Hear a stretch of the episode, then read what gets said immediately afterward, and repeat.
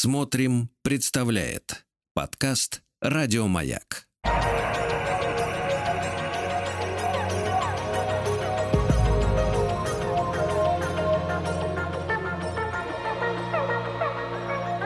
Сотворение умира. Дорогие мои, здравствуйте, с вами Артем Новиченков и нашу Одиссею, связанную с э, Печориным, я предлагаю сегодня завершить вот этим четвертым уже эфиром. Ей-богу, сам не предполагал, что это так надолго затянется, но я не жалею, разговор у нас с вами складывается приинтереснейший. Э, если вы только сейчас э, к нам присоединяетесь, то ничего страшного, мы как раз на самом интересном месте, на мой вкус, остановились. Мы сегодня будем э, обсуждать Печорина в рамках э, двух, наверное, ключевых, самых значимых повестей вот э, всего этого романного цикла, так скажем, да, то есть это как бы роман, состоящий из цикла новелл, повестей, там, рассказов, как угодно. А, это «Княжна Мэри» «Фаталист», и мы с «Книжной Мэри» уже как-то начали в прошлый эфир. А, собственно, я постараюсь сегодня меньше идти по тексту, потому что «Мэри» самая большая повесть, там, сколько, 70 страниц, больше, и больше как-то вот анализировать, говорить о том, чем вообще Печорин на нас похож, но гораздо интереснее говорить о том, как Печорин собирает в себе э, вечные э, вечную характеристику человека, да, человека метущегося, слабого в чем-то. Э, и я сегодня перед эфиром вот о чем думал. Я думал о вредных привычках. Вообще, в последнее время думаю о вредных привычках, о том, что это такое. Может быть, мы с Владом как-то отдельно по, по этому поводу сделаем эфир. Но вот какая у меня родилась мысль, и она э, очень свойственна. Точнее, это поведение очень свойственно Печорину, да. Допустим, у нас есть вредная привычка. И часто можно услышать, что э, первый шаг для того, первый шаг к тому, чтобы от привычки избавиться, нужно ее назвать да? Ну, как общество анонимных алкоголиков, начинается фраза «я алкоголик», да, то есть я признаю нечто. А, и тут, мне кажется, э, появляется такая очень опасная развилка. С одной стороны, назвав что-то, нам проще с ним сладить, его преодолеть, если у нас стоит такая задача. С другой стороны, наша психика, да, наверное, я, я тут не врач, я предположительно говорю, так устроена, что мы начинаем фетишизировать э, наше осознание, что, ну да, есть у меня такая слабость, я курю, да, то есть я осознаю, но, то есть у нас появляется над зависимостью под названием там курение, переедание, не знаю, там что-то еще, у нас появляется еще одна зависимость, зависимость от осознания, и мы как бы уже не можем выбраться из таких цепких э, двойных лап, и э, такое ощущение, что Печорин именно э, этот герой, э, который э, впал в зависимость от собственной рефлексии. То есть э, у него есть проблема. Он понимает, что эта проблема э, критична для него. Отношения с женщинами, отношения вообще с обществом. На самом деле у Печорина нет друзей. Э, у Печорина нету семьи. Печорин вообще одинок. И, естественно, он задает себе вопрос, как персонаж думающий, что со мной не так. И он отвечает на этот вопрос, дает много разных ответов. Мы читали ряд из них. Сегодня еще прочитаем несколько. Да, то есть вот это вот э, внутренняя рефлексия, у него очень мощный рефлексирующий аппарат. Вот, то есть, да, можно сказать, дай бог каждому или не дай бог каждому.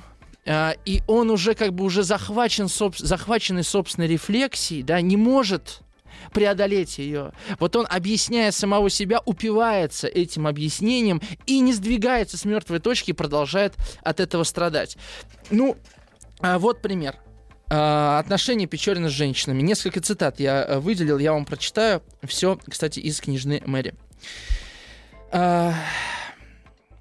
Посмотрите, как он судит о женщинах. Не кстати было бы мне говорить о них, то есть о женщинах, с такой злостью.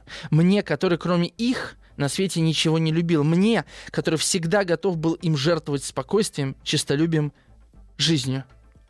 Да? А, то есть это такое превосходство над женщиной, на самом деле, тут прочитывается, да. И потом еще, еще одна важная цитата, я ее целиком прочитаю, и э, мы о ней поговорим. Э, я, наверное, поговорю, пока вы еще э, понимаете, что происходит, да. Я телефон назову 967-103-5533. Э, мы сегодня будем разыгрывать книгу, я чуть попозже скажу, какую. Э, и да, спасибо издательству АСТ за предоставленную возможность. Э, так что пишите ваши мысли про отношения с женщинами. Может быть, вам откликнутся эти цитаты, которые я читаю. «Одно мне всегда было странно. Я никогда не делался рабом любимой женщины.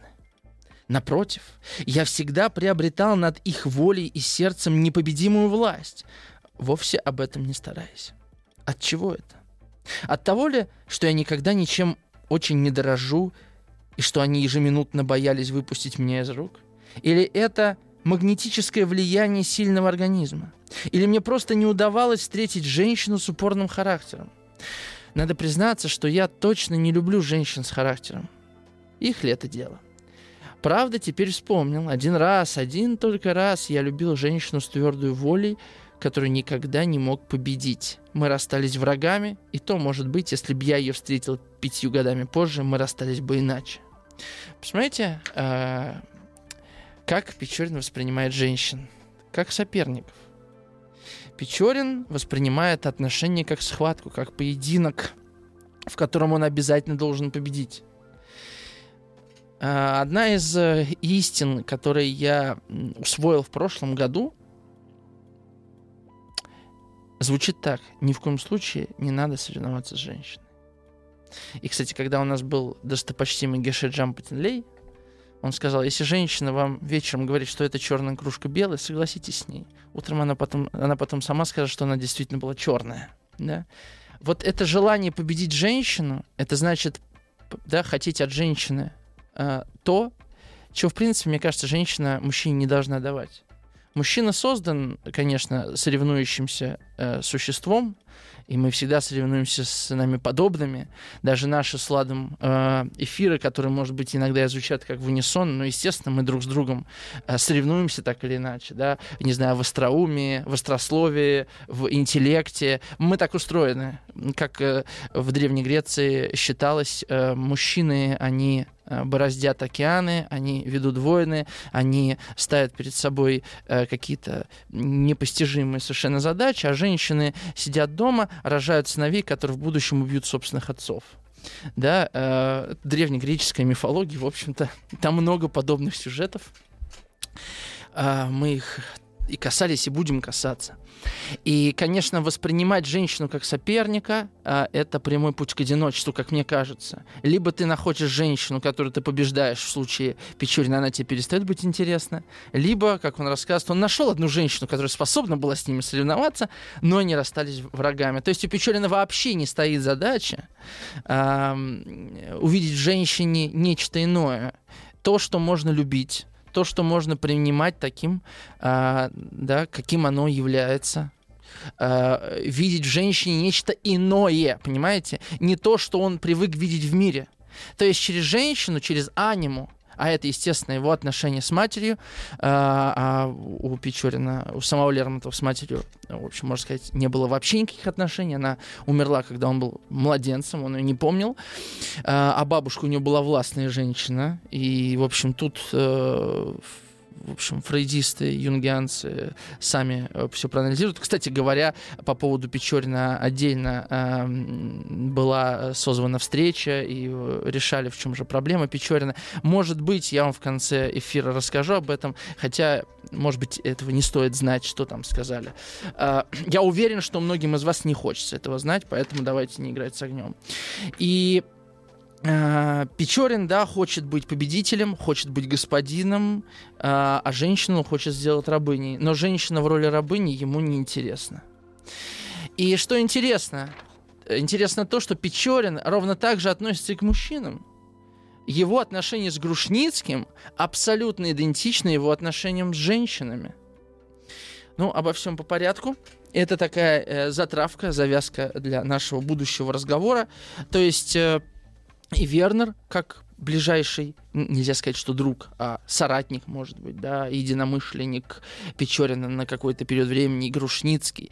Э, все эти персонажи, безусловно, э, являются эм, образами, да, с которыми Печорин конфликтует э, конфликт, понимаете, да, что это за человек, у которого конфликт — это главный способ взаимодействия с миром поединок, борьба, именно так воспринимает и Лермонтов, и Печорин этот мир. Этот мир невозможно принять, его нужно побеждать, но невозможно победить мир. Невозможно, да, это, это война с самим собой. Э, в этом смысле, возможно, Печорин один из самых дисгармоничных персонажей вообще русской литературы. Э, если вам на ум приходит Раскольников, о, Раскольников куда гармоничней. Причем он гармоничен в своей парадоксальности. А, ну, обо всем по порядку. А, княжна Мэри а, это глава, э, время действия всего один месяц, 11 мая по 10 июня, то есть все события э, укладываются, ну да, в месяц, и учитывая по скриптум после дуэли максимум в полтора месяца укладывается. Э, повествование э, ведется от лица Печорина, причем в виде э, дневника. Мы с вами об этом говорили, да, что дневник нам дает особые возможности. Здесь очень много деталей очень интересных. Ну, например, как он описывает э, класс людей, которые там на, на водах э, значит, отдыхают. Они пьют, однако не воду, гуляют мало, волочатся только мимоходом. Они играют и жалуются на скуку. Они франты, опуская свой оплетенный стакан в, коло... Э, в колодец кислосерной воды, они принимают академические позы, штатские носят светло-голубые галстуки, военные выпускают из-за воротника брызжи. Они исповедуют исповедуют глубокое презрение к провинциальным домам и вздыхают о столичных аристократических гостиных, куда их не пускают. И вот это э, описание Печориным вот этого водяного общества э, так или иначе относится к самому Печорину, что он не относится с презрением к этим людям, что э, он э, приехал туда не поразвлечься, приехал действительно на лечение, ну, понимаете, да, то есть вот это желание э, кого-то уколоть, кого-то укорить в чем-то, поймать за руку, оно откуда может идти? Неужели человеку э, цельному, спокойному, счастливому нужно будет кого-то все время подкалывать, кого-то, да, кому-то, кого-то щипать? Это не необходимость. Для Печорина это очень важно. Он хочет изобличить это общество. А, и на самом деле, чем отличается, допустим, не знаю, Гофман, да, и его герои, какой-нибудь Крейслер из Катамура, которого мы обсуждали, от Печорина. Ведь и тот, и другой персонаж, э, они являются, э, ну, они да, предаются астракизму э, со стороны общества. Общество их не принимает, они эпатируют, они другие, они странные, да, они считают себя умнее, лучше и так далее. Но Крейслер служит э, как бы э, музыке, служит Богу, да, он перед вечностью, он не преследует, то есть он понимает, что это общество отравлено, но он не хочет его излечить. Он просто хочет, чтобы ему дышалось а Лермонтов, ну, это опять, да, оговариваюсь, извините, Печорин, а, ему мало этого. Ему мало просто жить, ему нужно укорить всех окружающих, как будто бы укор когда-то кого-то сделал лучше. Не знаю, сделали вас когда-то лучше чей-то укор. Неужели можно помочь исправиться человеку, если ему действительно нужно исправиться через укор, через э, э, нанесение боли, вы можете поделиться, если у вас была такая история, но мне в это мало верится. Скорее это, ну, скорее мы от друга, да, хотим услышать э, о наших слабостях, чем от врага или от человека, который преследует собственные интересы. 967 103 5533 пишите. И в этом смысле роман «Герой нашего времени» — это э, такая маска, которая э, э, надета на лицо самого Лермонтова. Что это как бы не Лермонтов укоряет общество, в котором он живет, а это Печорин укоряет собственное общество. Да? Что я пишу книгу о герое нашего времени, ну что же, это диагноз нашему обществу, да, пишет рассказчик. Но, конечно же, эти слова сложно оторвать от э, самого Лермонтова. Да и через другие тексты мы примерно знаем, как он относился к тому, что его окружало. А, э, на первых страницах, что очень важно, после такого э, описания вот этого общества, появляется Грушницкий. Да. Персонаж очень интересный, как мне кажется. Я помню, когда первый раз прочитал книгу, каким он мне показался скучным, неинтересным, топорным, банальным, плоским. На самом деле это довольно интересный персонаж. И он куда более человечный в чем-то, чем сам Печорин, на мой взгляд. А, Печорин, давно ли здесь? Оборачиваюсь, Грушницкий. Мы обнялись. Я познакомился с ним в действующем отряде. Он был ранен пулей в ногу и поехал на воды с неделю прежде меня. Грушницкий, Грушницкий юнкер. Он только год в службе носит по особенному роду фронтовства толстую солдатскую шинель. У него георгиевский солдатский крестик. Он хорошо сложен, смуглый, черноволос. Ему на вид можно дать 25 лет, хотя ему едва ли 21 год. Вот, вот это тоже понимаете, да?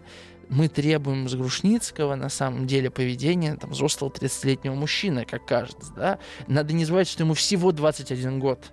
Конечно, можно сказать, что мы инфантилизировались да, за 200 лет, что тогда люди раньше взрослели, что люди раньше несли ответственность за, за собственную жизнь и так далее. Но э, психологически человек все равно не может в 21 быть как в 30, да, ну, может быть, кто-то и может, да, ну, мне кажется, Грушницкий не тот человек. Это, это, это молодой юноша, понимаете, в некотором роде.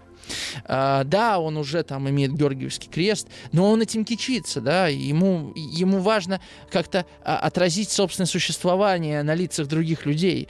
И а, его шинель — это, собственно, его а, витрина. Печорин его за это будет постоянно гнобить да, и когда Грушницкий себе закажет новые, новые обмундирование, так скажем, новую одежду, э, Печорин еще больше будет его за это, э, значит, ну, в общем-то, унижать, да. Я его также не люблю, я чувствую, что мы когда-нибудь с ним столкнемся на узкой дороге, и одному из нас не сдобровать. Вот, вот посмотрите, да, вам приходит такая мысль, видите, человек понимает, что когда-то у вас будет конфликт, ваши действия. Таки Лермонтов, вот ну, Печорин только рад. Ну, конечно, конечно, вспоминается Мартынов, да, безусловно. Э, Мар, э, э, Печорин только рад. И это зависимость, понимаете, в чем дело? Это зависимость от врага.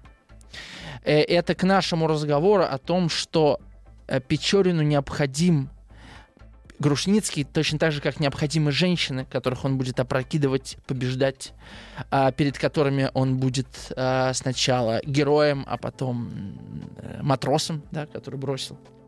И вот тут, конечно же, конечно же, Грушницкий — это рафинированный образ, да, смеси Онегина с, э, с Молчалиным, Э, э, ну, мне, э, мне, во всяком случае, он таким кажется, да. Я не буду описывать все, весь характер Грушницкого, это лишнее. А, они вместе с Грушницким участвовали в боях, да, они дружески обнимаются, пьют шампанское, и потом вот еще цитата важная. «Я его понял, это говорит Печорин, и он за это меня не любит, хотя мы наружно в самых дружеских отношениях. Я его также не люблю, я чувствую, что мы когда-нибудь с ним... Ну, и дальше я читал. То есть, смотрите, а, а, Печорин вроде бы такой рефлексирующий, открытый, да, откровенный, и при этом он абсолютно двуличный и лукавый. Я его не люблю, но я с ним обнимаюсь. Не это ли Печорин а, обличает в других людях, да, их двуличность? Но он это делает. И на самом деле это большой вопрос, осознает ли это он. Я думаю, что не осознает, как не осознавал, возможно, этого и Лермонтов, когда писал этот текст. Вообще мне в литературе это особенно интересно. Насколько автор да, смог в собственном тексте вознестись выше себя самого. Да, насколько вот он смог написать текст не из себя, а из какого-то себя будущего – что вроде бы он думает о людях так, а его герои поступают совершенно иначе, как будто бы они проекция э, бессознательного автора, которому гораздо больше лет, гораздо больше опыта, и как, который перерос сам себя. Понимаете, о чем я говорю? Вот. Если понимаете, напишите мне что-нибудь 967 103 5533. Сейчас мы еще проверим, может, у нас чат сломался. Вот. А, а может быть, вы еще просто понимаете, что вообще происходит, да, о чем мы сегодня говорим. Вот. А, ну и, конечно, после того, как Печорин разгадывает Грушницкого, а для него люди а, не только не только соперники, но и загадки, которые надо разгадать и обесмыслить, да, э, Грушницкая э, начинает его раздражать, да, и он хочет с ним разобраться. Вернемся после новостей.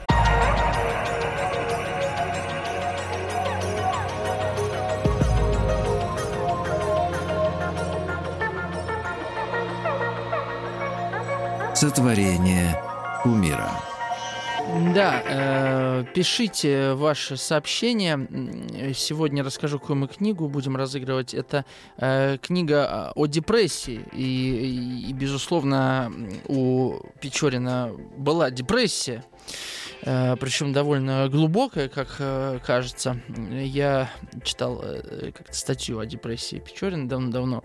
Значит, книга называется «Полуденный бес. Анатомия депрессии» за авторством Эндрю Соломона. Очень интересное описание в этой книге.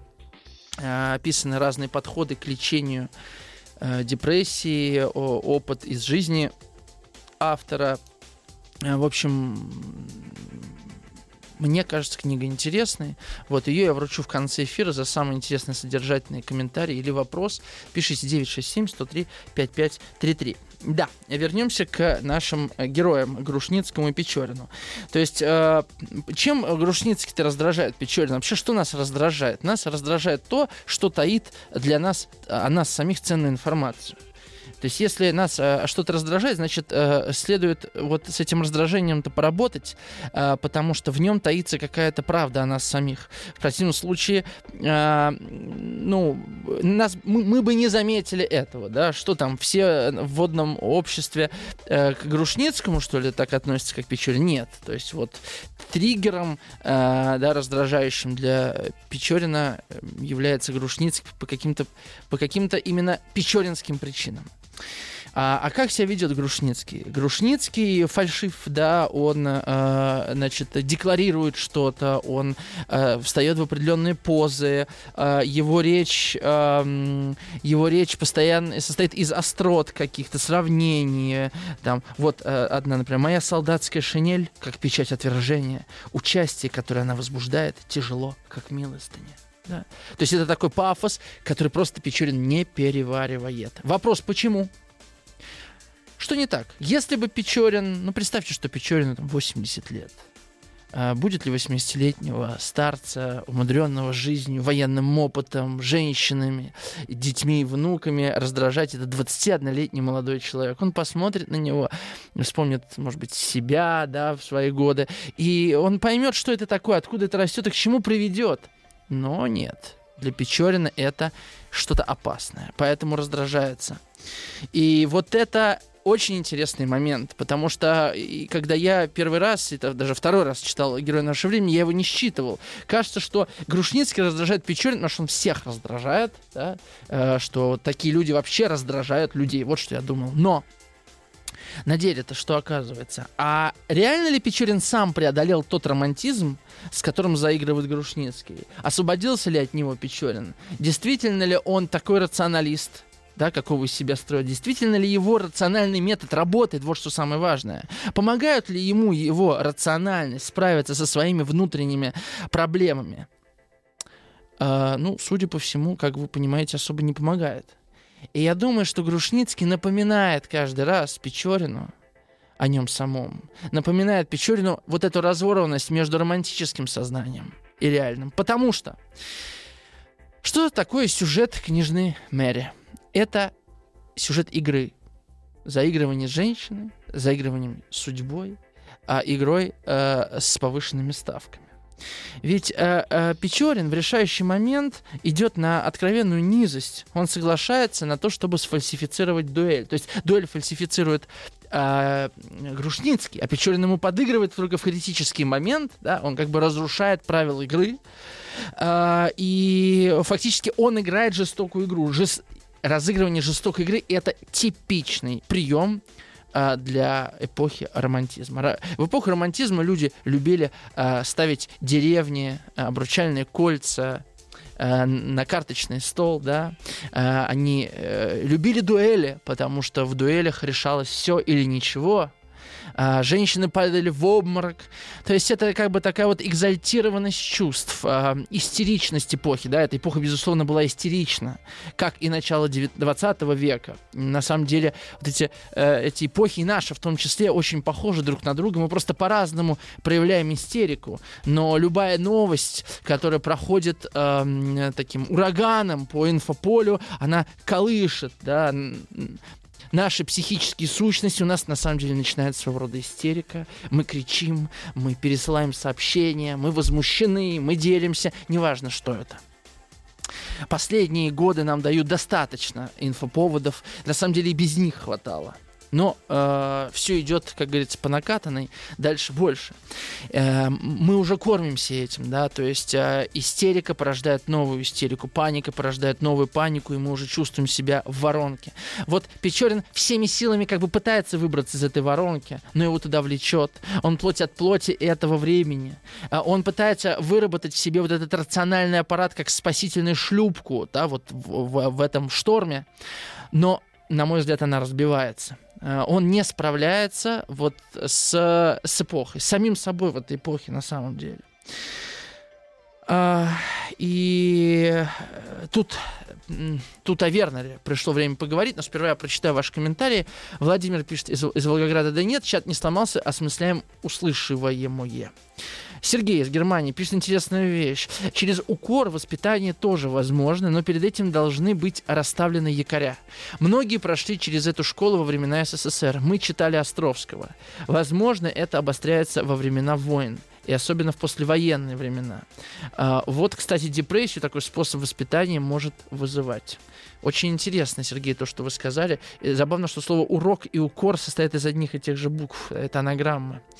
А, а, Катерина, да, получается, Санкт-Петербурга, если я правильно понимаю, по никнейму. Давайте играть с огнем, радиослушателям понравится. Ага. Хорошо, может быть. А, о раздражении а, Печорина по отношению к Грушницкому, пишет нам Татьяна из Санкт-Петербурга. Нас раздражает в других то, что мы не принимаем в себе. Это как зеркало, в которое не хочется смотреться. А, комментарий от Марины из Северной Осетии. Добрый вечер, Артем. Не понимаю, что хорошего вы находите в Грушницком. Меня его позерство бесит так же, как Печорина. Пустой человек, по сути. А двуличие, насколько я понимаю, можно отнести к приемам общения того времени. Много было лишнего в тех манерах, хотя и положительные стороны в этом были, как мне кажется. Но и нельзя не учитывать того, что Печорин интриган, потому и удается ему так ловко разрушать чужие интриги. Это его конек. Отвечаю. Во-первых, я не говорил, что он э, хорош, да, Грушницкий. Я сказал, что он интересен интересен, да, что он не так примитивен, как может показаться на первый взгляд. Это мое восприятие. А, второе.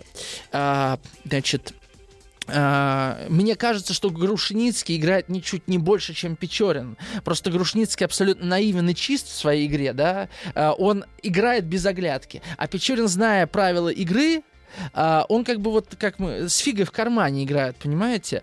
А, и вот э, вы говорите, что Печорин интриган, поэтому ему удается все так ловко разрушать. Печорин интриган, но э, все, что он разрушил, это благодаря тому, что он что-то подслушал. Да?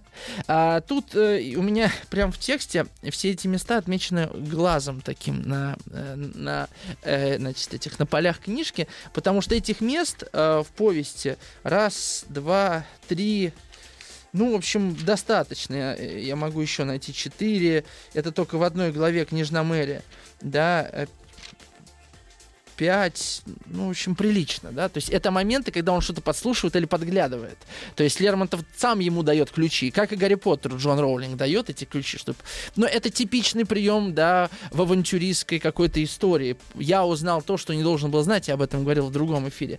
Поэтому я не могу сказать, что Печорин обладает каким-то каким сверхспособностями, да, что он видит людей насквозь и понимает их замыслы, что он э, настолько глубок, э, чтобы почувствовать чувствовать, что он настолько остро ощущает мир, да. Нет, э, ему благоволит судьба.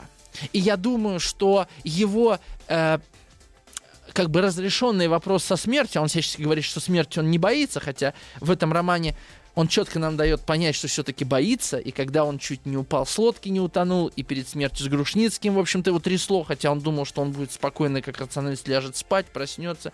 Нет, он там, пока Грушницкий, э, да, э, вот как пишет Печорин, издевательски там, он пишет, писал там стихи, как, знаете, э, как этот,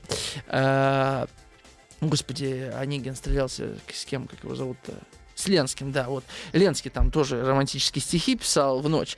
Ну, так и Печорин нич- ничем не лучше. Он писал завещание свое, понимаете? То есть ему мало было просто умереть. Нужно как-то умереть, ну, как должен умирать романтический персонаж. И даже ту смерть, которую ему дает Лермонтов, как бы смерть вообще не геройскую. Просто герой сгинул, понимаете? Это, это не геройская смерть. То есть она не, не изменяет да, отношений э, Печорина со смертью. Мы не знаем, что именно испытывал Печорин в момент умирания или на пороге смерти. Может быть, он дрожал и в этот момент понял, насколько смешон он был. Да? Э, он сейчас кажется самому себе вот в, в той э, браваде, да, которую он на страницах дневника расписывал или демонстрировал Белли или Максим Максимовичу.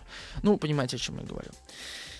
Так что э, да, вот э, Марина говорит, он не чист, он глуп. Я не говорю, что он чист, я говорю, что он наивен в своей игре, понимаете, и чист в своей игре. То есть вот как ребенок, да, вот он играет в эту игру, да, ему он манипулирует чем-то, безусловно, но он просто манипулирует, да, без злого умысла, а манипулирует, потому что хочет получить то, что хочет. Он хочет, чтобы его любили, как любой ребенок. Конечно, он в этом смысле он инфантилен. А Печорин точно так же хочет, чтобы его любили, но он говорит, нет, нет, нет, я на самом деле этого не хочу.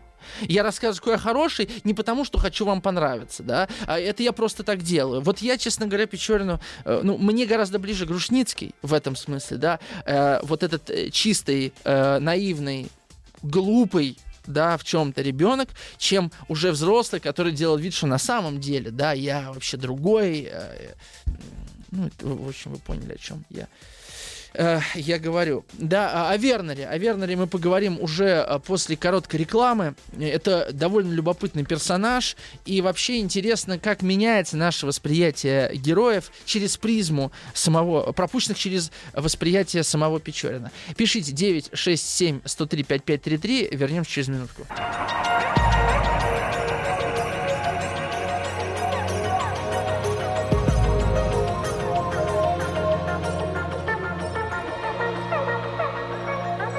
Сотворение умира. Так Вернер, как и э, другие ос- основные герои книжной Мэри, э, появляются в первом, э, в первой записке дневник, в первой записи дневниковой. Это такая вот первая запись, это экспозиция, да, всего этого общества. И Вернер, конечно, это самый понимающий э, Печорина э, персонаж. Э, характер тоже его сложный. Вот я вам прочитаю чуть-чуть. Обыкновенно Вернер из-под тяжка насмехался над своими больными но я раз видел, как он плакал над умирающим солдатом. А, э, они сразу же находят друг в друге как, какое-то да, единомыслие, и, естественно, э, Печорину мало быть а, с этим человеком единомышленником. Он смотрит, ага, ты похож на меня, да? Ну так я покажу тебе, что ты хуже меня. Я продемонстрирую тебе твою слабость. Да? Э, и, э, ну вот, прочитаю отрывочек. Разговор принял под конец вечера философское метафизическое направление. Толковали об убеждениях. Каждый был убежден в разных разностях. Что до меня касается, то я убежден только в одном, сказал доктор. В чем это? Спросил я, желая узнать мнение человека, который до сих пор молчал. В том, отвечал он, что рано или поздно в одно прекрасное утро я умру. «Я богаче вас», — сказал я. «У меня, кроме этого, есть еще убеждение, именно то, что я в один пригадкий вечер имел несчастье родиться». Вообще из э, э, диалог, значит, из Дориана Грея такой э, примерно, правда? Все нашли, что мы говорим вздор, а право из них никто ничего умнее этого не сказал, пишет Печорин. С этой минуты мы отличили в толпе друг друга. Вот начало их общения. Еще цитата. «Мы друг друга скоро поняли и сделались приятелями, потому что я к дружбе не способен. Из двух друзей всегда один раб другого, хотя часто ни один из них в этом себе не признается. Рабом я быть не могу, а повелевать в этом случае труд утомительный, потому что надо вместе с этим и обманывать, да при том у меня есть лакеи и деньги». То есть, понимаете, человек, который вообще не верит ни во что, даже в такую вещь, как дружбу. То есть на самом-то деле я не могу сказать, что наша эпоха, она э, такая, значит, вся э, основана на вере во что-то. Но э, да, такое понятие, как дружба, оно присутствует, оно знакомо многим из нас, и многим, и, и, многим из нас повезло иметь друзей. Даже если мы не верим в Бога и не верим в какой-то замысел, э, у нас есть друзья. Да? Но Печорин лишен и этого, потому что он воспринимает мир как войну. На войне не может быть друзей, понимаете, в чем дело? Вот, и я думаю, что, конечно же, война Печорина внутри, э, э, это всегда, она всегда, наша война внутри продолжается войной снаружи. Если бы мы все с вами были, не воевали сами с собой, не воевали с теми, кто нам близок, э, не было бы войн. Не потому, да, то есть я думаю, что войны происходят не потому, что кто-то захотел э, вернуть свою или забрать чужое, не потому, что захотел э, показать своей женщине, что он молодец, э, или продемонстрировать э, другому, что его идеология ошибочна. Нет, войны ведутся потому, что у нас внутри война. Когда у меня внутри война, мне есть дело до другого, мне есть дело другого исправить, другого изменить, его в чем-то обвинить, или даже целый народ в чем-то обвинить, что мы с вами всегда наблюдали, всегда будем наблюдать. И в этом смысле странно, да, представлять, что войн быть не должно, когда у нас внутри они происходят постоянно, когда мы делаем больно своим любимым и близким. Понимаете, о чем я говорю? И я думаю, в этом есть наша ответственность, потому что наше внутреннее состояние, и я в этом убежден, напрямую связано с тем внешним проявлением, которое мы наблюдаем с экранов телевизоров, через смартфоны или читая книги по истории. Вот что я думаю. И я не думаю, что когда-то будет иначе, хотя вот у нас э, был тут в гостях археолог, который верит в счастливое будущее, когда значит, не будет войны, революции, э, братоубийств и так далее далее. И я думаю, что тогда мир должен просто сломаться. Нет, он пребывает в такой гармонии, в гармонии, с которой мы не можем согласиться. Да, и чем, собственно, заканчивается вот эта внутренняя война Печорина, да, э, самим собой. Ему же не, не столько Вернеру надо доказать, что Вернер э, слаб. Ему для себя, да, ему самому, Печорину, себе надо доказать, что не может быть людей, равных ему, Печорину. И когда он разыгрывает всю эту игру с дуэлью и Грушницким, он все делает так, чтобы Вернер в критический, в решающий момент сдался. Сказал бы, слушайте, что вы, батенька, ну это же убийство, да? Зашел доктор, лоб у него был нахмурен, и он против обыкновения не протянул мне руки. Он на пороге остановился, ему хотелось пожать мне руку. И если бы я показал ему малейшее на это желание, то он бросился бы мне на шею, но я остался холоден, как камень.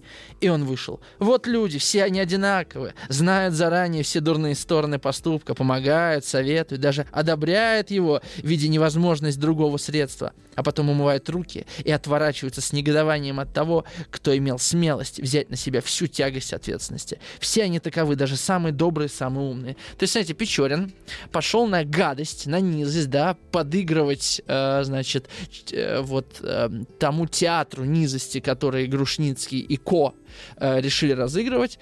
И в момент, когда Вернер сказал, слушайте, батенька, ну, это уже доходит до серьезного обличить этого человека в его слабости. То есть Печорин, конечно же, всю эту трагедию во многом разыгрывал для того, чтобы доказать себе, что он единственный. Единственный, умеющий идти до конца а, в лоно смерти. А, и еще одну прочитаю цитату Печорина, где он о Грушницком пишет. Его цель сделаться героем романа. И тут ты такой сидишь и думаешь, о ком я читаю роман собственно? О Грушницком, что нет, я читаю роман о Печорине. И э, однако, да, э, начиная интригу с Грушницким и с княжной Мэри, он говорит вот что – Завязка есть, закричал я в восхищении. Об развязке этой комедии мы похлопочем. Явно судьба заботится о том, чтобы мне не было скучно. Понимаете, да, то есть он себя ведет абсолютно как романный, романтический герой. Он делает все, чтобы его жизнь была интереснее, чем просто жизнь, да, достойная романа, и при этом иро- иронизирует на тему того, что Грушницкий хочет быть героем романа. Вот вот одно это, конечно, меня, э, ну, по-хорошему отталкивает от Печорин, да. Что вы об этом думаете? Какие у вас рождаются чувства? Пишите 967-103-5533. Сегодня мы разыгрываем книгу о депрессии э, от Эндрю Соломона. Пишите.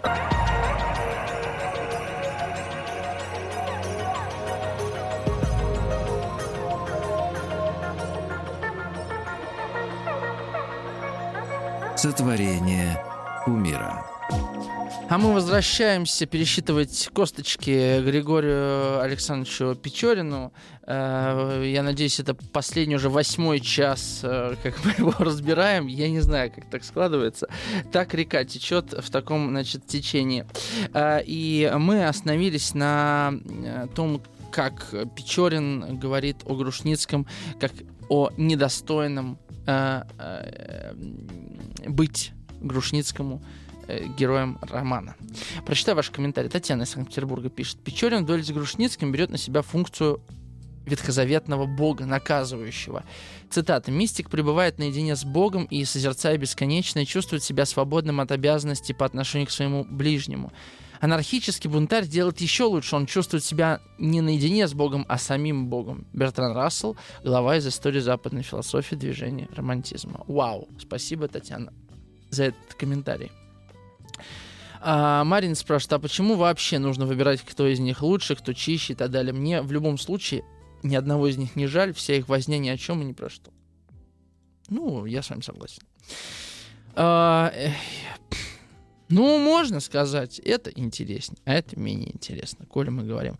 Э, Сергей пишет, этой фразой Печорин показывает, что он, что только он достоин стать героем этого романа, и уж никак не Грушницкий. Здесь неуважение к оппоненту и переоценка самого себя, а также ревностное отношение к своему величию и соревновательный инстинкт хищника. А Константин Николаевич Макаров из Курска пишет. В любой ситуации Печорин делает все, чтобы стать лучшим, стать победителем, быть правым. И не обязательно в глазах других, а главное в своих глазах. В определенной степени его можно назвать нарциссом, постоянно стремящимся быть лучшим. Это как наркотик, в отсутствии которого он теряет смысл жизни. Ну и под это я вам прочитаю э, то, что он говорит к княжне Мэри. А, разве я похож на убийцу? Вы хуже. Я задумался на минуту и потом сказал, приняв глубоко тронутый вид. Тут запомните вот этот момент приняв вид. Что он говорит? Да, такова была моя участь с самого детства. Все читали на моем лице признаки дурных свойств, которых не было, но их предполагали, и они родились. Я был скромен, меня обвиняли в лукавстве, и я стал скрытен. Я глубоко чувствовал добро и зло. Никто меня не ласкал, все оскорбляли, и я стал злопамятен. Я был угрюм, другие дети веселые и болтливы, я чувствовал себя выше их, меня ставили ниже, я сделался завистлив. Я был готов любить весь мир, меня никто не понял, и я выучился ненавидеть. Моя бесцветная молодость протекла в борьбе с собой и светом. Лучшие мои чувства, боясь насмешки, я хранил в глубине сердца. Они там и умерли. Я говорил правду, мне не верили, я начал обманывать. Узнав хорошо свет и пружину общества, я стал искусен в науке жизни и видел, как другие без искусства счастливы, пользуясь даром теми выгодами, которых я так неутомимо добивался. И тогда в груди моей родилось отчаяние. Не то отчаяние, которое лечит дулом пистолета, но холодное, бессильное отчаяние, прикрытое любезностью и добродушной улыбкой. И я сделался нравственным калекой. Одна половина души моей не существовала, она высохла, испарилась, умерла — я ее отрезал и бросил, тогда как другая шевелилась и жила к услугам каждого, и этого никто не заметил, потому что никто не знал о существовании погибшей ее половины. Но вы теперь во мне разбудили воспоминания о ней, и я вам прочел ее эпитафию. Многим все вообще, все вообще эпитафии кажутся смешными, но мне нет. Особенно, когда вспоминаю о том, что под ними покоится. Впрочем, я не прошу вас разделять мое мнение. И если моя выходка вам кажется смешна, пожалуйста, смейтесь. Предупреждаю вас, что это меня не огорчит. Немало. В эту минуту я встретил ее глаза, в них бегали слезы, рука ее, опираясь на мою, дрожала, щеки пылали, ей было жаль меня, восклицательный знак. Сострадание, чувство которому покоряются так легко все женщины, впустило свои когти в ее неопытное сердце. Во время, во все время прогулки она была рассеяна, ни с кем не кокетничала, а это великий признак. Ну, что вы теперь об этом думаете, да? А, очевидно, что, ну, не знаю, как вам, но это заготовочка. То есть вот так вот складно о себе самом. Раз, два, три, раз, два, три. И я был такой, мне говорили это, я стал такой. Я был... То есть я думаю, что не первый раз он проворачивает этот трюк. И вот мы тут возвращаемся к нашему разговору о романтических играх. Потому что я тут собрал небольшую подборку, как наш сегодняшний кумир а, играет а, чужими жизнями. Актер. Цитата. А, значит, вот это. После нескольких минут молчания я сказал ей, приняв самый покорный вид. Раз. Я сказал ей одну из тех фраз, которые у всякого должны были заготовлены на подобный случай. Два. Я внутренно хохотал и даже раза два улыбнулся, но он, к счастью, этого не заметил. Три. Я внутренне улыбнулся. Четыре. Я думаю, казаки, зевающие на своих вышках, видя меня скачущего без нужды и цели, долго мучились этой загадкой, ибо верно по одежде, по одежде приняли меня за черкеса. Мне в самом деле говорили, что в черкесском костюме верхом я больше похож на кабардинца, чем многие кабардинцы. То есть Печорин еще и переодевается. Чем вам Печорин не герой романтической повести? Понимаете? Типичнейший герой. Но он выставляет свой романтизм как не чистый романтизм, а игру в романтизм. Понимаете, как это, да? То есть я не могу быть с тобою ласковым, да, поэтому я буду грубым, но скажу, что это моя игра в грубость. Я не могу быть с тобою э, честным, поэтому я буду лукавить и врать, но буду делать это так, что я осознаю, что я это делаю, и это умышленно, чтобы ты думал, что на самом деле, или думала, я другой. Понимаете, какую игру играет Григорий Александрович? Мне кажется, это один из важных ключей. Вот она разорванность. Я хочу быть другим, но я не могу, поэтому я играю это. Можно вспомнить совет э, э, Георгия Ивановича Гурджиева, да, который говорит нам о том, что если ты не веришь, имитируй веру. Можно ли сказать, что то, что делает Печорин, этим и является имитацией? Мне кажется, нет. Игра очень сильно отличается от имитации. Потому что когда мы нечто имитируем, мы верим в то, что мы делаем, и пытаемся это себе присвоить. Когда мы играем во что-то, мы всегда понимаем, что это лишь игра, и я в любой момент могу скинуть маску. Вот, мне кажется, в чем ключевая разница. А, Дарья пишет, здравствуйте, Артем. Вот вы читаете монолог Печорина, невольно задумываешься, а искренен ли он? Именно так, Дарья. Я поэтому и прочитал этот монолог а, э, с чувством, с толком, с остановкой. Да? И, честно говоря, довольно сложно мне его читать без а, такого ироничного да, отношения. Честно вам скажу. И вот, э, да, то, что Дарья говорит, конечно, граница между искренними признаниями и актерством зачастую трудно различимо в отношении Печорина. А, и мы знаем, что один из исповедальных монологов он произносит перед книжной мэри, но он его не записывает. Можно ли думать, что именно там-то он, может быть, и был абсолютно искренен, и поэтому не записал? Да? Почему Сократ не записывал свои философские измышления, потому что он был уверен, что философия только сейчас возможна. Да? А когда она записана, все, она уже становится инструментом, и она а, подается интерпретации, она перекладывается на другие ситуации и так далее, понимаете? Поэтому вообще-то э, вообще-то прекрасно, что есть такой формат, как э, записанный радиоэфир, потому что тут что-то рождается, и оно только сейчас рождается. Вот в этом контексте, в этом э, диалоге, э, и это очень ценно. Я думаю, что, может быть, Сократ был бы не против, если бы а, кто-то втихаря записывал их диалоги. Потому что когда ты знаешь, что тебя записывают, естественно, появляется образ тебя, который следит за твоей речью, который думает, как вот лучше сформулировать, который не позволяет тебе быть абсолютно искренним, искренним с радиослушателями. Понимаете, между нами всегда стена, которую невозможно разрушить. А, то есть да, даже такой формат, да, записи, записи там свободного мышления, он все равно не позволяет быть абсолютно свободным от взгляда со стороны. А Печорин все время живет под этим домокловым мечом взгляда. Чьего взгляда? Интересный вопрос. Как вы думаете, кто все время следит за Печориным? Кто это? Ваша версия 967-103-5533. Пишите.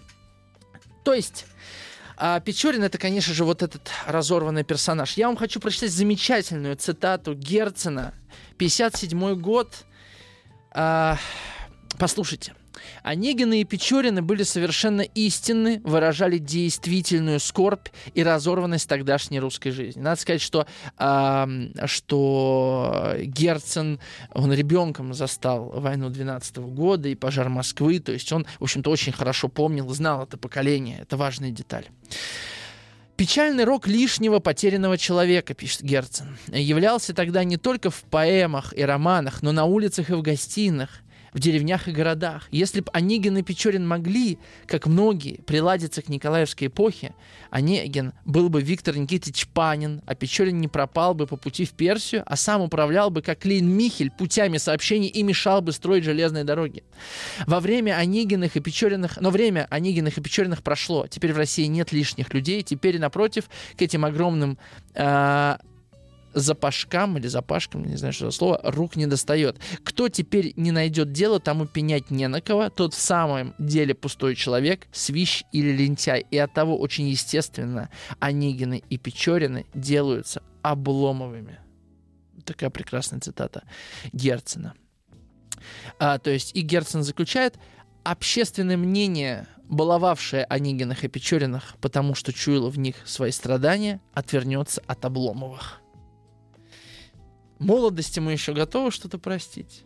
Да? Но когда время строить, время созидать, и когда жесткая рука царя, тут уже не до ваших душевных страданий, дорогие юноши. Да? А, возможно, ну, кстати говоря, тут интересно порассуждать о героях Тургенева, да, а, тоже таких метущихся, вообще неуместных э, в рамках Николаевской эпохи и даже пост -Николаев, в постниколаевском времени. А, Сергей пишет. Кто следит за Печориным? Конечно, он сам следит за собой и упивается этим. Вот так. То есть главный герой Печорина какой? Почему я стал таким? Кто виноват? Вот я монолог его читал, да, книжными. Кто виноват-то? Главный вопрос. Да, Герцена. Ну, один из, да. Мы на него чуть попозже ответим. Кто виноват? Очень вообще у нас любят искать виноватых, правда? Это очень важно. Очень важно найти виноватых. А то, если не найдем виноватых, вы сами понимаете, виноваты должны быть всегда. Так, э, Геннадий пишет, за Печориным следит Шиза. А, значит, э, Константин Николаевич из Курска. Печорин э, ждет взгляда виртуального Онегина, которого он никогда не видел и не был знаком, но который для него самый важный судья. Вот такое остроумное замечание. Спасибо большое вам. А Сергею приходит на ум песня Остапа Бендера. И кто же тому виной, что я увлекся этой игрой? И всплывает песня Басты. Моя игра, моя игра, она мне принадлежит и таким же, как и я. В общем, если продолжать этот диалог. Да, а у нас э, осталось там, ну, еще четверть эфира, поэтому э, надо перейти к фаталисту и подводить какие-то итоги. Да, я уже о фаталисте не буду так много говорить, но э, ключевые моменты есть. Э, повесть «Фаталист» маленькая, наверное, самые захватывающие. Не знаю, как для вас, но uh, и по опыту чтения со школьниками uh, это действительно такое совершенно... Это прекрасный пример замечательного, короткого вообще рассказа. Сколько получается страниц? Он ну, вообще крохотка. Он 9, ну, 8 страниц всего лишь какой мощный. Значит, э, фаталисте, конечно же, прорабатывается тема, э, с одной стороны, э, которая была намечена Пушкиным в «Выстреле», да, э, тема судьбы, тема рока, с другой стороны, э, пиковые дамы, э, тема игрока, испытание судьбы. То есть э, э, это, конечно, выстрелы пиковой дамы, они вроде бы об одном, но о разных вещах. Мы когда-нибудь с вами обязательно поговорим э, о других произведениях Пушкина. Лермонтов у нас второй раз, значит, может быть, когда ты Пушкин возьмем. Ну, на следующей неделе, кстати, у нас будет Чехов. Вот. Я решил взять душечку. Кажется, душечку. Вот. Э, замечательный текст. Очень про людей вот. А, и, значит, эта тема а, рока, испытание судьбы, она намечена в самом начале. Однажды, наскучив Бастоном э, и бросив карты под стол, мы засиделись у майора С. Очень долго. Разговор против обыкновения был занимателен. Обычно скукотища туда. Э, рассуждали о том, что мусульманское поверье будто судьба человека написана на небесах, находит и между нами, христианами, многих поклонников. Каждый рассказывал разные необыкновенные случаи про или контра. Ну, как пиковая дама начинается. Ну, общем, очень похоже, да. Тут, конечно, есть родословная. А, и это такая... И, вообще вопрос о существовании судьбы рока в идеалистической э, философской литературе и в повестях 20-х, особенно 30-х годов э, этому вопросу огромное влия... Э, внимание уделялось, и этот текст был прям вот в пику времени. Вот, вот я не знаю, какой вопрос сегодня нас интересует больше всего, если мы политику за рамки, да, уберем, да, а вот какой вот, вот такой вопрос, который нас очень интересует, какой-то о судьбе, о смысле. Интересно, кстати, было бы, да, его сформулировать. Э, это, это не всегда поколенческий, да, вопрос, это вопрос вот к нам как землянам, может быть, да, что будет с предками, не знаю, может быть, когда можно этому вообще посвятить эфир, да, такому брейнштормингу вместе с, с нашими радиослушателями. Ну, сейчас опустим. В общем, этот вопрос всех мучил, существует ли судьба или нет, да, это, конечно, романтическая такая волна, которая брала свои корни, естественно, из э, эпохи Возрождения, отчасти, но большей частью из э, э, древней мифологии, где рок, судьба — это ключевые понятия. Мы с вами вот Прометея Прикованного читали и говорили о судьбе в том числе. Очень советую вообще э, тот эфир э, э, сотворения кумира да, а вот Роман пошутил, извините, за Печориным следят контрабандисты. Вот. да, и четвертая стена Станиславского добавляет Роман. Очень остроумно, спасибо. А, значит, конечно, э, люди многие верили в судьбу, верили в Бога, и эта вера придает смысл э, воодушевляет. А, вот я прочитаю цитату. «А мы, их жалкие потомки, скитающиеся по земле без убеждений и гордости, без наслаждения и страха, кроме той невольной боязни, сжимающей сердце при мысли о неизбежном конце, мы не способны более к великим жертвам ни для блага человечества, ни даже для собственного нашего счастья потому что знаем его невозможность и равнодушно переходим от сомнения к сомнению, как наши предки бросались от одного заблуждения к другому, не имея, как они, ни надежды, ни даже того неопределенного, хотя истинного наслаждения, которое встречает душа во всякой борьбе с людьми или судьбой. Ну это же прекрасно вообще. Э, это очень про наше время. Да? И тут невозможно не согласиться с Кобриным, э, историком, да, и э, культурологам о том, что вот этот текст, это, конечно, описывающий вот эту тенденцию, да, вот затянувшегося 19 века, в котором мы до сих пор присутствуем. То есть, да, мы стали более лучше одеваться, да, мы стали рациональнее, мы стали умнее, меньше заблуждений, но вместе с этим мы больше не готовы на великие жертвы. И последние всхлипы который мы сегодня наблюдаем, да, вот этого модернового мышления. Я не знаю, может быть, это не последние всхлипы, но, может быть, это там, новая, э, ну, новая волна модернового мышления, то есть вера в абсолют какой-то, э, только доказывает э, само, само кризисное положение нашей европейской, я имею в виду, да, цивилизации, которая не готова ничем действительно жертвовать ради чего-то, ради вечного, да. Мы готовы решать насущные проблемы, не задумываясь о вечности. Более того, когда кто-то начинает говорить о вечности, на него смотрят как на романтика, непригодного к нормальной человеческой жизни. Надо кредиты брать, батенька, а не вот это вот все. 9, 6, 7, 103, 5533. Вы еще можете успеть написать э, интересный комментарий и выиграть, э, э получить в подарок книгу Эндрю Соломона «Полуденный без анатомии депрессии», которая описывает сумраки нашего сознания. Вернемся после новостей.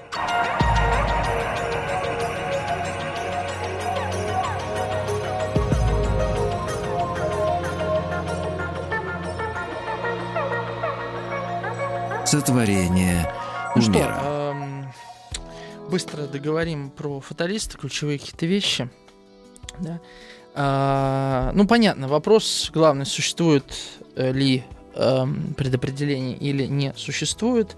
И когда он видит печать смерти на лице э, серба э, Вулича, э, он как бы пытается сыграть в эту игру, да, прав я или не прав. И игра-то очень странная. То есть, если, э, напи если э, Вулич, он видит, что Вулич должен умереть, а Вулич играет в русскую рулетку, да, он стреляет из пистолета себе в голову. если Вулич должен умереть, э, и Печорин это видит, то значит э, предопределение есть, а с другой стороны Вулич говорит, что я знаю, что я сейчас не умру, и он играет сам в русскую рулетку, и если он не умрет, то это тоже предопределение есть, но для Вулича а наоборот Печорин ошибется. То есть тут такая э, как бы двойная игра происходит. Э, вдруг э, с Печориным играют в игру. Не на жизнь, а на смерть. Кто-то нашелся, Вулич, да, кто сыграет с Печориным в эту игру. Но после э, того, как э, он узнает, что Вулича все-таки э, убил э, пьяный казак, совершенно странно, да, по глупости, и он понимает, что он, оказывается, видел вот эту печать смерти, а значит, для него самого предопределение существует, он решает самостоятельно проверить наличие этого предопределения. Правда ли оно есть? Да? Стреляет ли палка дважды в год или только один? А, и он бросается, помните, там казак спрятался в сарае, он бросается, значит, на этого казака. И вот я прочитаю. Выстрел раздался у меня над самым ухом, пуля сорвала эполет, но дым, наполнивший комнату, помешал моему противнику найти шашку, лежавшую возле него. Я схватил его за руки, казаки ворвались, и не прошло трех минут, как преступник был уже связан и отведен под конвоем. Народ разошелся, офицеры меня поздравляли, и точно было с чем. А, но даже после того, как э, Печорин увидел, что палка стреляет дважды, да, то есть он был уверен, что он не умрет, и он был уверен, что умрет Вулич, а, это все равно э, вопрос не снимает для Печорина, да, потому что либо предопределения не существует, либо боги еще не готовы э, э, завершить жизнь Печорина, да. А, ну, это, собственно, в монологе из книжной Мэри а, есть такая цитата. «Первый, быть может, через час проститься с вами и миром навеки, а второй, второй, да, то есть что будет со вторым?» Что будет со мной? Вот э, есть ли развилка у судьбы? Вот что спрашивает Печорин. Почему этот вопрос для него так важен? Потому что это продолжение вопроса, кто виноват. Вопрос такой, а могло ли быть э, со мной по-другому? Мог ли я быть другим? Если не мог, то значит предопределение есть. То есть он пытается ответить себе на этот ключевой вопрос вот таким способом. Да, играя со смертью. Надо вспомнить еще один момент. И вот Татьяна об этом моменте вспомнила. Это гадалка, которая предсказала Печорину смерть от злой жены. Да, вот что пишет Татьяна из Санкт-Петербурга. Смерть от злой жены, предсказанная старой гадалкой в детстве, породили в Печорине страх перед женитьбой. Это очень ярко контрастирует с желанием быть абсолютно свободным. Но только не от предсказаний гадалки. Да, и мы не знаем, э, фигурировали, фигурировала ли, фигурировала ли злая жена в смерти Печорина, э, значит, на пути там из Персии в Персию. А, но важно то, что Печорин относился к этим словам естественно, всерьез, да, и он об этом не случайно говорит. Это не просто так, что случилось, и ты об этом забыл, да, то есть это очень глубоко в него проникло. Прочитаю еще ваши комментарии, пока мы не двинулись дальше. А, или нет, я сначала договорю про фаталиста, да, то есть вот в этой последней повести на самом деле появляется новый Печорин, как ни странно. А, впервые Печорин оказывается не тем, кто сетует на судьбу, как вот мы читали в монологе, да, Печорина перед книжной Мэри, где он влюбляется и ничего не может с собой поделать, где он играет в игру, которую кто-то э, начал, и он не может не играть, а он решает сам действовать. То есть э, он перестает быть инструментом судьбы, на что он говорит, я несчастьем других становлюсь, да, то есть не я а, творю несчастье других, говорит он, да, а я как я инструмент судьбы, через меня судьба решает судьбу, судьбу других, а, и поэтому я, чу, я, я, он ответственности поэтому не может за это нести, как бы, да, он от нее отказывается, а здесь он сам, он на самом деле спасает, э, возможно, несколько человеческих жизней, когда бросается вот в этот сарай на казака, может быть, опрометчиво, но, но он, он не умирает, да, а люди могли погибнуть. А, и тут рождается очередной а, парадокс его характера, который вот так озвучен. А, после всего этого, как бы кажется, не сделаться фаталистом. Но кто знает, наверное, убежден ли он в чем или нет. И как часто мы принимаем за убеждение обман чувств или промах рассудка. Я люблю сомневаться во всем. Это расположение ума не мешает решительности характера. Напротив, что до меня касается, то я всегда смелее иду вперед, когда не знаю, что меня ожидает. Ведь хуже смерти ничего не случится, а смерти не минуешь. И мне кажется, что вот эти вопросы, которые себе задает Печорин, э, они задаются из э, точки глубокого э, заплут... из точки человека, заплутавшего в лесу. У меня Печорин рождает такое ощущение. Я думаю, что вопросы, которые он задает, просто неправильные. Я помню, как я сам задавал такие вопросы в подростковом возрасте, и почему мне так понравилась эта книга. Потому что я был настолько в, в, в таком как это, в такой растерянности перед жизнью, как на самом деле большинство подростков, да, оказывается, что вот этот взгляд на мир, что мир непонятный, и я не знаю, как с ним быть. И на самом деле сопротивление этому миру — это самая простая и ясная стратегия, да, не понять его, как он устроен, а попробовать его победить и доказать ему, что он неправилен даже не разобравшись в чем и как, как он вообще устроен, мне кажется, что сама постановка вопросов, которую задает Печорин, она ложная. Может быть, вообще не важен вопрос, существует судьба или нет. Какая разница? Потому что даже когда Печорин получает ответ на свой вопрос, этот ответ его не удовлетворяет. Значит, он задает не тот вопрос. Понимаете? Насколько этот вопрос действительно для нас важен.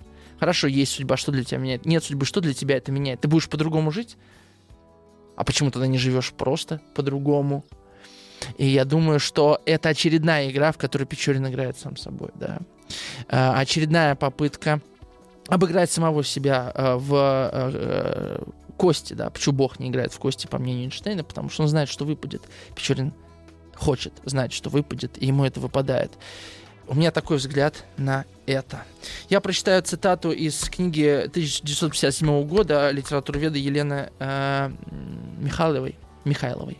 Лермонтов как бы говорит своей новеллой, никто не может решить окончательно, существует предопределение или нет, поскольку всегда остается место для случайности, для субъективных промахов мысли при объяснении явлений. Но даже если предопределение и существует, к чему склоняет пример судьбы Вулича, то и в таком случае человеку остается одно – действовать, испытывать судьбу. Действие, борьба – вот последний вывод Лермонтова из проблемы Рока. А, но, если мы с вами вспомним любых действующих героев, действующих, да, героев античной э, мифологии, то они ничего не могли с Роком поделать, а своими действиями только ускоряли его приближение. Вот принять судьбу это единственное, наверное, что Печорину возможно, если он находится в ловушке вопроса существования предопределения. Потому что не для всех людей этот вопрос критически важен. И на самом деле, ведь этот вопрос относится не только к Печорину, но и ко всей эпохе. Да? Эпоха посмотрела на себя и спросила, мы сами оказались в этом состоянии, в, этом, в этой ситуации. Или какие-то люди, чьи-то воли да, нас в эту ситуацию загнали. То же самое можно сказать в отношении любой исторической эпохи, включая нашу. Да? Это мы или это нас? Или это нечто, что... Ну, вот как Анна Политковская, да, а, в одной статье она писала о том, есть ли у истории а, сознание. Да? Может, быть, созна... Может быть, история сама определяет, что тот или иной политический лидер должен прийти к власти, и мы ничего не можем сделать. Тогда это судьба, тогда это рок. Да? Тогда это фатум. И это очень это большой вопрос. Да? Э, и что нам остается только принять, смириться или как быть? Печорин выбирает действовать. Возможно, это не худший вариант. Не знаю. Это, это, это такой вопрос, да, скорее на подумать, на поразмышлять. Это хороший вопрос. Мне кажется, хороший вопрос. Э, вопрос про нас, да. Что мы можем, э, что мы можем в рамках собственной жизни. Да даже в отношениях с любимым человеком. Насколько мы над нашими чувствами внутри этих отношений, или наши чувства руководят нами, и в момент ссоры мы не можем э, над ними вознестись и сказать «я тебя люблю», а вот нас гложет обида, гнев там, и так далее. Все это экстраполируется, в общем-то, на, на все межличностные э, связи, как мне кажется. Еще прочитаю несколько комментариев и потихонечку э, подойдем к э, итогам Дарья пишет, да я все про эту искренность к тому, что вы разбираете Григория Александровича по косточкам, слушатели пишут свое мнение, чаще всего нелицеприятные, и все думаю, да какая разница, искренне он говорит или лжет. Ведь если врет, то врет он сам себе. Вот откуда это его раздвоенности наблюдает за собой, конечно, только он сам. Дарья, замечательный комментарий, спасибо вам большое. А, вот Марина вспоминает, что в Даре Набоковой есть любопытный эпизод на тему судьбы. У Набокова очень много любопытных эпизодов на тему судьбы. А, может быть, когда-нибудь поговорим о Набокове. Харькове. А, дальше. Геннадий Печорин чувствует себя гадким утенком и пытается самому себе доказать обратное. И слишком зациклен на себе, как и Лермонтов. Uh, Роман пишет, что за Печориным следит ведущий радио «Маяк» с 20 до 20 часов, до 22 часов. Роман, это точно. Uh, и, и я склоняюсь к тому, что ваш ответ, наверное, самый точный, потому что действительно, возможно, Лермонтов все это написал, чтобы мы посмотрели на него со стороны. Да, для нас все-таки старался человек и довольно успешно. Uh, Татьяна пишет, какие бы выражения вы ни применяли, вы никогда не сможете сказать чего-то такого, что не характеризовало бы вас. Ральф Эмерсон. Так и Печорин тратит столько сил на то, чтобы казаться, но все равно выдает себя. А, мы сейчас уйдем на короткую рекламу, как обычно. А, вы можете еще написать, может быть, пару комментариев. А, ну, книгу я бы хотел вручить Роману за его остроумные ответы на мой вопрос. 967-103-5533. Вернемся после рекламы и подведем итоги.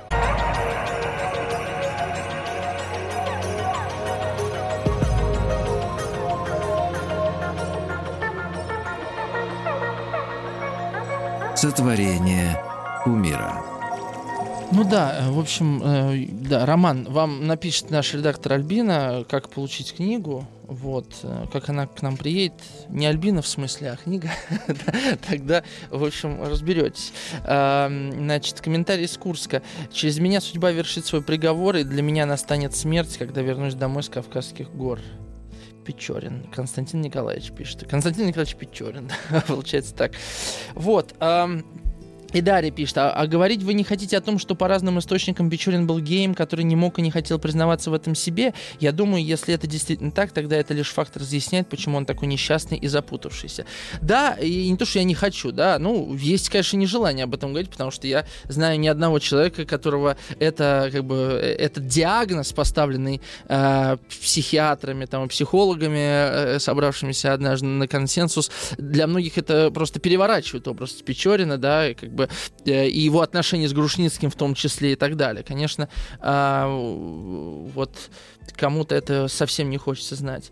Геннадий пишет, ему бы на сеанс психоанализа к Фрейду. А, ну, Фрейд, в общем, занимался такими вещами и с героями Достоевского, так что в школе мне жутко не нравился этот роман, пишет Сергей, но вот с вашей помощью я не ушел от судьбы разобраться в Печорине. А Все, теперь я... Э, спасибо вам большое за большое количество комментариев, несмотря на наш затянувшийся разговор. Эм, э, может быть, как бы, да, все точки над «и» зато расставили. Прочитаю последний отрывок из романа. Это, это отрывок э, перед дуэлью с Грушницким. Что ж, умереть так умереть. Потеря для мира небольшая, да и мне самому порядочно уж скучно. Я, как человек, зевающий на бале, который не едет спать только потому, что еще нет его кареты. Но карета готова, прощайте, узнаем тут Чацкого, да. Пробегая в памяти все мое прошедшее, спрашиваю себя невольно, зачем я жил, для какой цели я родился.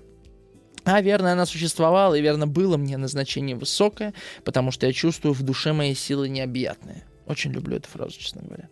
Но я не угадал этого назначения, я увлекся приманками страстей пустых и неблагодарных. Из горнила их я вышел тверд и холоден, как железо, но тратил навеки пыл благородных стремлений. Лучший цвет жизни — и с той поры, сколько раз уже я играл роль топора в руках судьбы, как орудие казни я упадал на голову обреченных жертв, часто без злобы, всегда без сожаления. Моя любовь никому не принесла счастья, потому что я ничем не жертвовал для тех, кого любил. Я любил для себя, для собственного удовольствия. Я только удовлетворял странную потребность сердца, с жадностью поглощая их чувства, их нежность, их радости и страдания, и никогда не мог насытиться. Так, томимый голодом в изнеможении, засыпает и видит пред собой роскошные кушанье и шипучие вина. Он пожирает с восторгом воздушные дары воображения, и ему кажется легче. Но только проснулся, мечта исчезает, остается удвоенный голод и отчаяние. И, может быть, я завтра умру. И не останется на земле ни одного существа, которое бы поняло меня совершенно. Одни почитают меня хуже, другие лучше, чем я в самом деле. Одни скажут, он был добрый малый, другие мерзавец. И то и другое будет ложно. После этого стоит ли жизнь труда? А все живешь из любопытства, ожидаешь чего-то нового. Смешно и досадно. Я помню, как на меня впечатление произвел этот монолог, когда я был подростком. Я думал, ну это просто про меня, честно. А, а сейчас я думаю, что, в общем-то, ни один, что под эти слова, э, под этими словами может подписаться любой человек, потому что никто Скажите, правда, ведь никто нас не знает целиком и полностью. Все наше содержание. И даже мы сами не всегда этого да, можем знать. А следовательно, и нет в этом никакой, может быть, трагедии. Мы, ну, либо это просто трагедия за весь род человеческий. А с другой стороны, ну, если бы были люди, которые вас знали целиком и полностью, что бы тогда было? И что бы мы делали друг с другом? Да? Э, может быть, это было бы страшно, действительно люди бы лишились э, вечности, потому что, мне кажется, мы можем верить в вечность только потому, что мы не видим в себе дна, понимаете? Мы не можем сами для себя быть э, до конца э, исчерпаемыми, и поэтому мы можем верить в вечность в мире, потому что вечность кроется в нас. Мне кажется так. Поэтому это содержание не может быть конечным. А когда конечность, тогда смерть. Вот так. А, у меня еще есть интересные вещи про героя нашего времени, но что уж делать.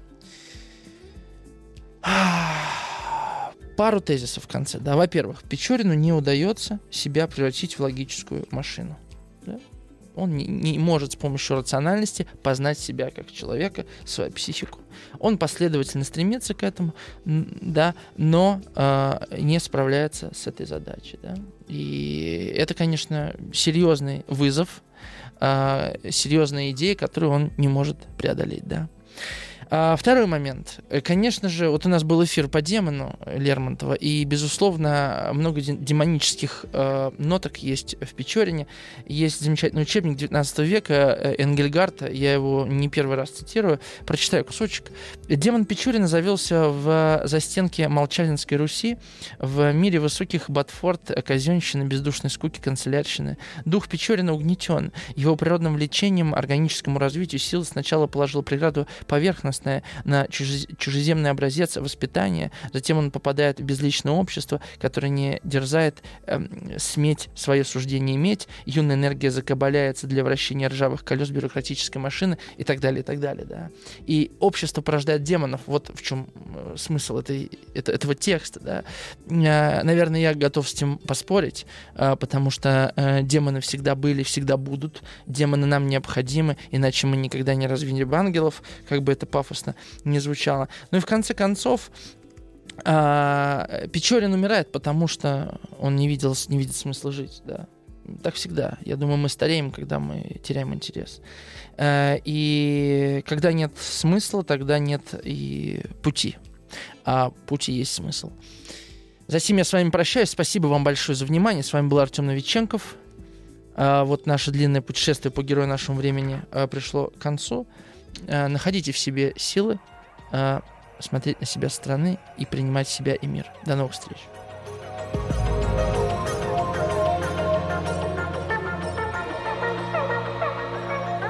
Сотворение умира. Еще больше подкастов «Маяка» насмотрим.